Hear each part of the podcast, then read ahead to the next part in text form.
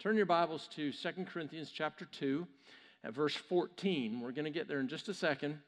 This is uh, leading up to the last sermon of this series. Um, the last sermon is next week, and that is you. But uh, we've been talking about the, the salt and light of Jesus in this world. Matthew 5 says that uh, you are the salt of the earth.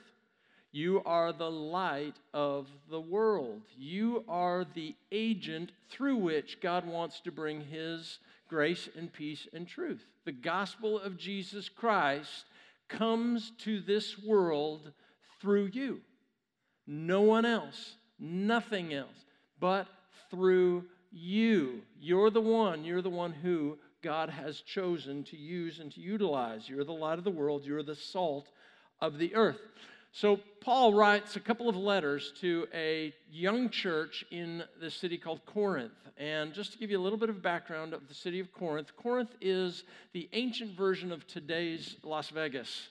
A um, little bit of the same, a little bit of different. A little bit of the same in terms of just a wild, blow off some steam kind of city.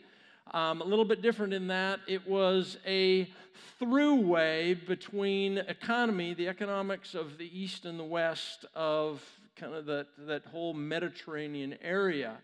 You see, as ships went from eastern side of the Mediterranean to the western side of the Mediterranean, they had this big landmass to go south of, which is Greece. And, and in order to go south around the southern tip of Greece, a lot of storms, a lot of bad weather, and it was, it was better for those boats to come into the, the western side of this isthmus and unload their, their uh, cargo, um, go overland a few miles. Uh, today, there's an actual canal that goes through there, so the ships can actually go through this canal. But back then, they'd have to unload a ship on the western side, carry all the cargo over to the eastern side, and load another ship so that it would go off to the east, and vice versa from the east to the west.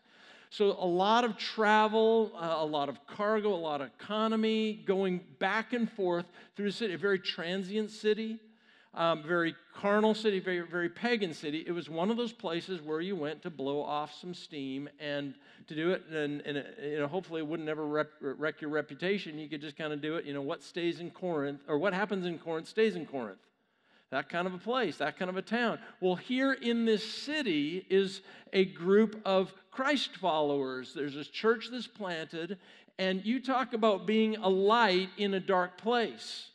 With all this stuff going around, all this carnality, all this, this hedonism, just, you know, hey, if it feels good, do it kind of a place.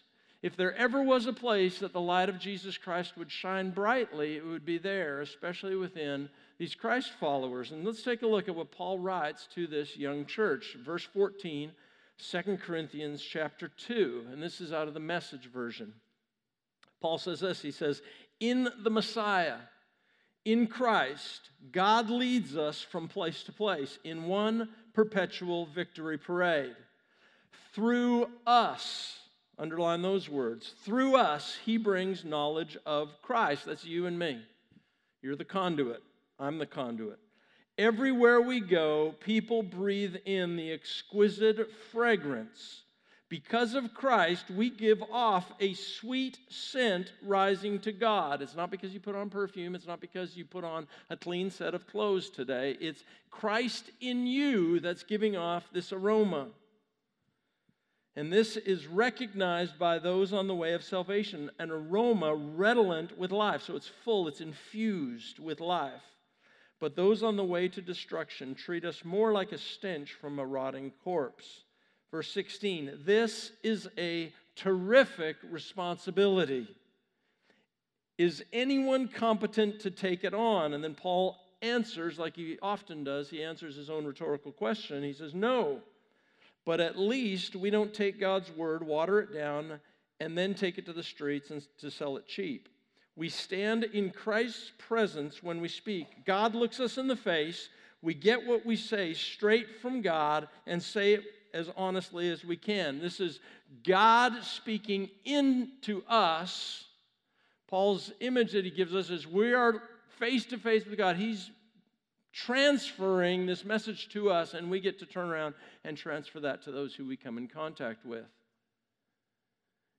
We've talked about this all throughout this series that when God taps us in the on the shoulder and we respond, we say yes, and we move in the direction that He's calling us to, supernatural things take place supernatural things happen. It's all through Scripture. You, you, go through, you read. Anytime the Lord taps somebody on the shoulder and says, Hey, I have this task for you, I want you to move in this direction, the person says yes and then does it, amazing supernatural things take place over and over and over again. That happened back in the Old Testament times, New Testament times, and it's happening today. Trust me.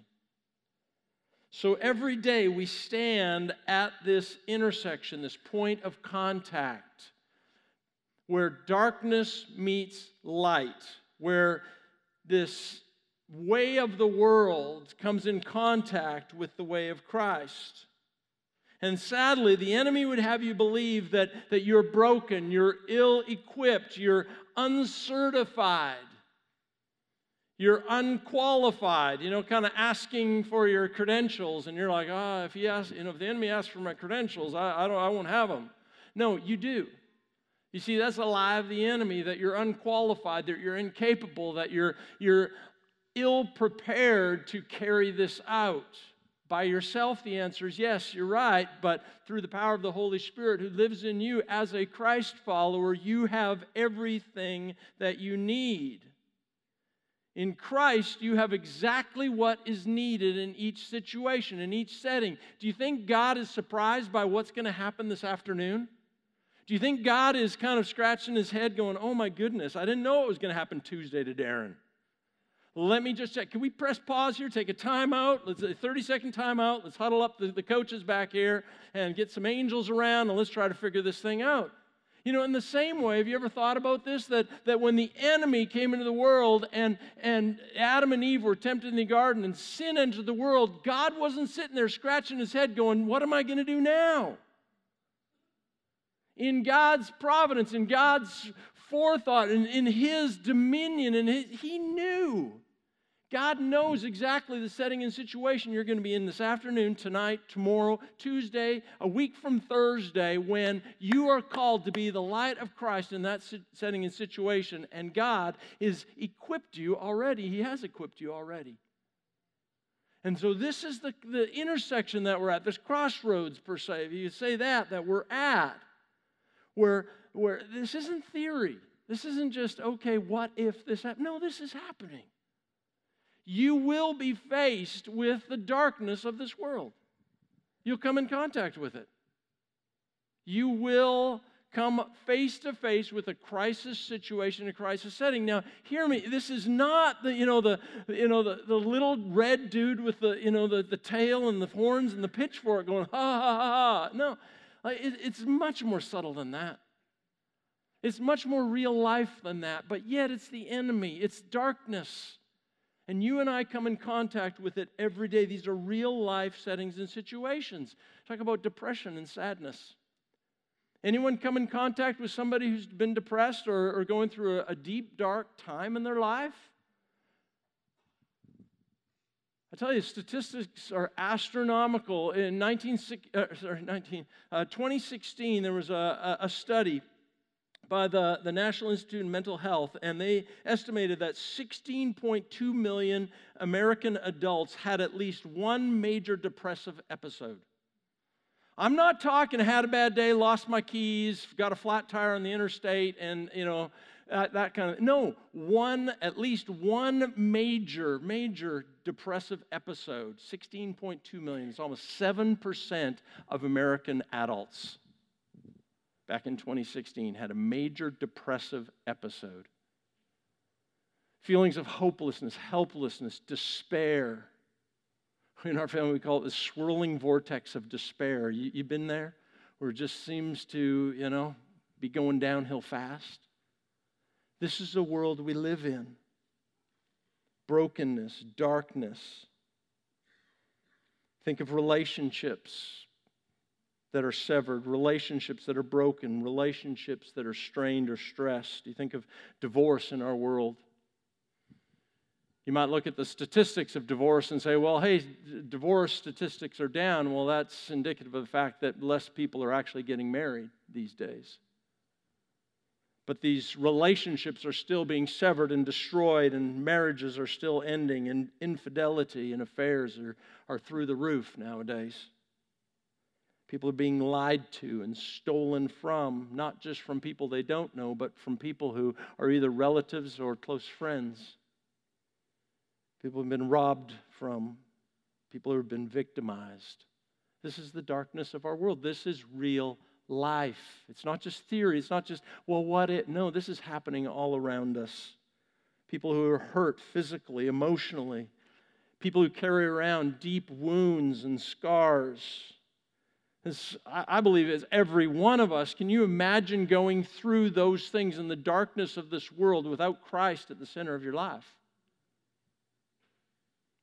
environment people are raised in, people who are in our circle, or people who we allow into our circle who inflict wounds on our lives.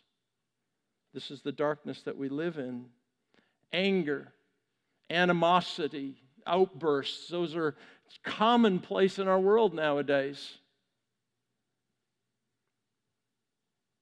outward expressions of frustration. People get to this point where they say enough is enough and they reach this boiling point and they just explode all over each other. It's external situations where people and circumstances get to this point. They just can't control their anger and it manifests itself and typically inflicts injury on other people around. When we get talking about bad decisions and bad choices. We talk about the guilt and the shame that go along with those. So many people in this world have crossed a line, whether it's physical or mental, emotional. Sexual abuse is rampant in our society. People who are perpetrating these crimes or people who are victimized.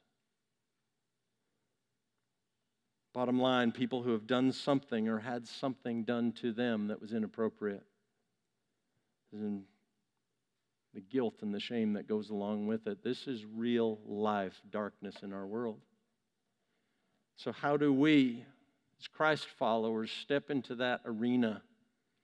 How do you step into a situation this afternoon? How do you step into a situation tomorrow morning? How do you step into a situation Thursday at lunch a week from Saturday, two months from now, and add value to a situation like that? Well, I believe that we have two spiritual priorities that we can land on. There's two spiritual things that we can place a high priority on that will make a difference. And the first one is this I believe it's the closeness in our relationship to Christ.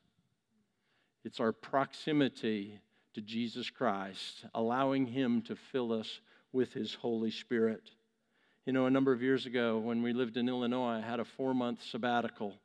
And during those four months, I visited 16 different churches around the area. Some were urban uh, churches up in, uh, in Chicagoland area. Others were rural. Some were suburban. Some were large. Some were small. The varying denominations, varying uh, history, varying uh, um, even theological uh, priorities that they had. And you know that every single church, on the positive side, every single church I went to, I was, I was blessed to find out that there were people there who loved Jesus and wanted to do what, they, that, what He'd called them to do. On the other hand, I was saddened week after week, church after church, by those churches who were anemic and were failing to, to reach the objectives to which Christ had called them to. Here's the desire. Here's the heart of God. And yet, sadly, each and every church realizing that it was out there, it was something that they weren't embracing, it was something that they weren't even pursuing. Why is it that our North American Western church is so anemic? Why is it that Christians are not having an impact in our world? Why is it that the light of Christ is so dim here in North America? Think of the words of Paul to Timothy in 2 Timothy 3.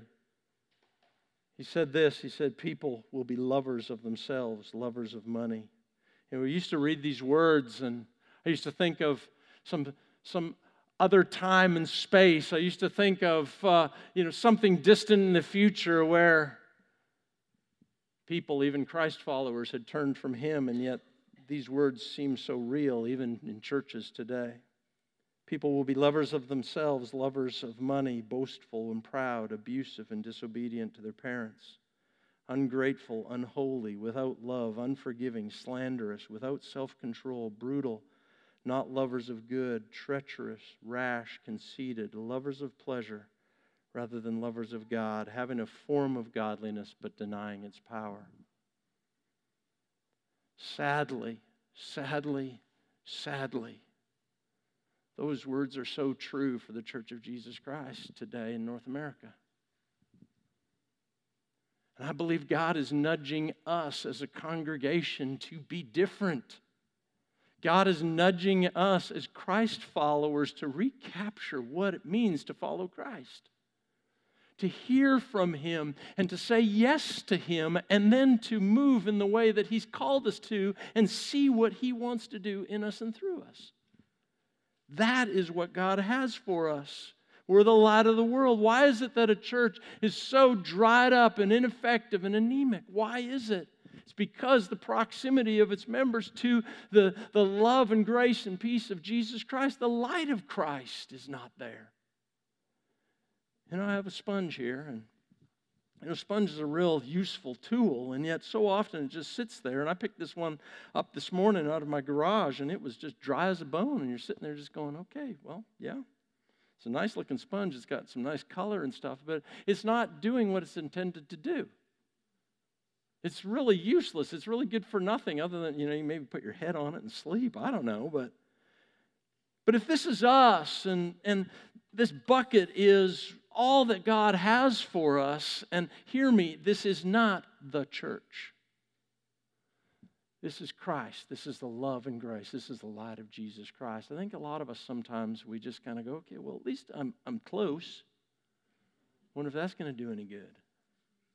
Or, or for us, you know, we kind of get this, you know, I'm going to say y'all because y'all are like full blooded Texan Americans and this and that. And I'm kind of kidding, but you got a little bit of Canada in you because you're kind of like this sheepish kind of, st- you know, standoffish kind of thing. When it comes, to it's like kind of like, you know what? I'm just going to dip my toe in a little bit and maybe kind of get a little, little wet there. Yeah, I got some Jesus on me. Well, quit being Canadian, will you? You want me to, you want me to show you what full blooded American Texan Christ followers, Cross crossroadians do. It's like, come on, give me some, give me some, let's go, come on, right? Like, let's dive in, let's get soaked up. And you know what? If we get kind of messy all over people with the light and love of Jesus Christ, so be it. let's let's just do it. Like, let's be unreserved. Let's let's like like David, you know, just tear off our clothes and dance before the Lord, all right? you do with that what you want. And, you know, you hear, you hear from the Lord on that one, okay? But you know what I mean? Like, let's, I think we're, we're trying to be kind of, hey, you know, we're trying to be civil and kind of, you know, kind of fit in and just sort of, hey, I don't want to offend people. I don't want, you got, you got light. You got light, you got the love, you got, you got, there's a situation, there's an accident. I talked about this the very first week we were talking about the, the salt and light. Say, I told this story about this accident that happened over when I was 16 years old at my, at my job at a, at, a filling, at a gas station, and I was a gas jockey, and this accident happened, the corner, and I froze. I'm just like, oh my goodness, I, I just froze. I, and it was my boss who comes running out of the, uh, the gas station over to the cars and he starts helping and it was, it was just a, a reminder of how often there's, there's these collisions, there's these storms, there's this darkness all around us, and we as Christians are sitting there frozen, we don't know what to do. It's like, you have been called by God to spring into action and to add value, whatever the situation is. And you go, Well, I'm not this. I don't know. I, you know what? In those given situations, you ask the Lord, He's going to fill you and He's going to have exactly what you need for that situation. It's not you. God doesn't need you, He can do it all by Himself. But He has chosen you and He said, I will fill you and I will give you the tools you need to accomplish what needs. He's going to give you the words to say or not say. How about the ministry of presence, right? How about, you know, sometimes, Darren, just shut up and be there. What? No, but I, I, have, I have words. No, Darren, just, just be there. Just sit, just listen, just look, just love, just hug, just support, just encourage. That's what God has called us. I just want to stop here for a second. Will you bow your heads, close your eyes? And this, this isn't altar call time. This isn't. This is just introspection. This I really believe the Holy Spirit speaking to you. So many of us have been to that point where it's where the message hasn't landed in our hearts, and it's theory to this point. It's just kind of well, I need to just kind of I get I need to be a Christian and I need to land at church. And I need to attend church. No, hear me. You need to allow the light and love of Jesus Christ to fill your heart. And if that's your prayer, I just want you to just silently just speak that out to the Lord. Just say, Lord, fill me. Lord, I haven't, I haven't got close to you. I haven't let you come close to me. I haven't let your love land in my heart. And would you come and would you do that right now? Lord, I don't know why. I, I, I, I don't even need to go there, Lord. I, just starting at this point, I want this relationship to be more intimate. And Church, just ask Him to do that. So I believe this is, this is square one. This is step one. This is the first part of being the salt and light of Christ is us being filled up, filled with His light and life. So, Lord, would you come? Would you do that right now? Fill us with your Holy Spirit. We want intimacy with you. And your word says the world will know. The world will know when we are so filled with you and we sh- our love for one another just spills out of us and our love for those in our community, Lord. So make it so. Make it so right now, Lord. Pray we wouldn't be an anemic, lifeless, lightless church. An anemic, lifeless, lightless group of people. But Lord, come, fill us. Fill us, Lord, in Jesus' name. Second spiritual priority is, is I'm just going to use the word discerning, discernment, assessment, learning and knowing and responding. We need to do better at this. We need to do better at assessing the environment around us. We need to do better rather than freaking out and running for the hills. Oh no, that person said a swear word. You know? I tell you guys, um, I used to play ice hockey in Illinois twice a week um, on a men's league. And boy, I tell you, those guys know how to swear, and they use words like, you know, I'm not like, but they use words as adjectives, nouns, prepositions. Like, I tell you, they are creative. And you know, most Christ followers would go, you know what? I don't want to be associated.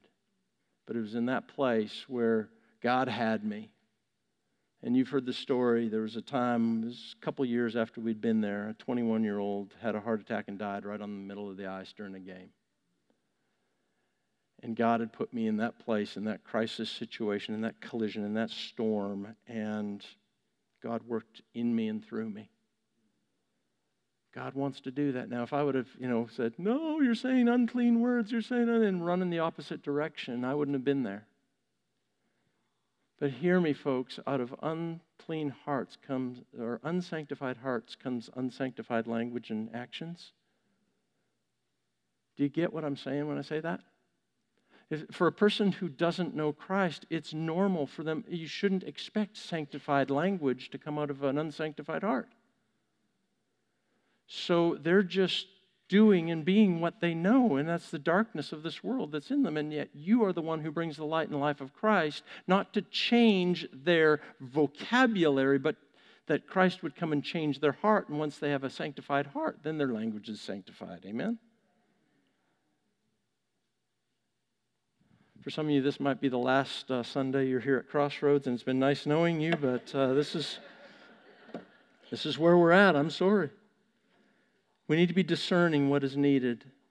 Not, hear me, not compromising the message, but discerning, pulling from our resources and delivering help. If you're an EMT or, a, or like uh, Fran Chott, if you're a, a firefighter and you show up on an accident scene, you need to know what is needed.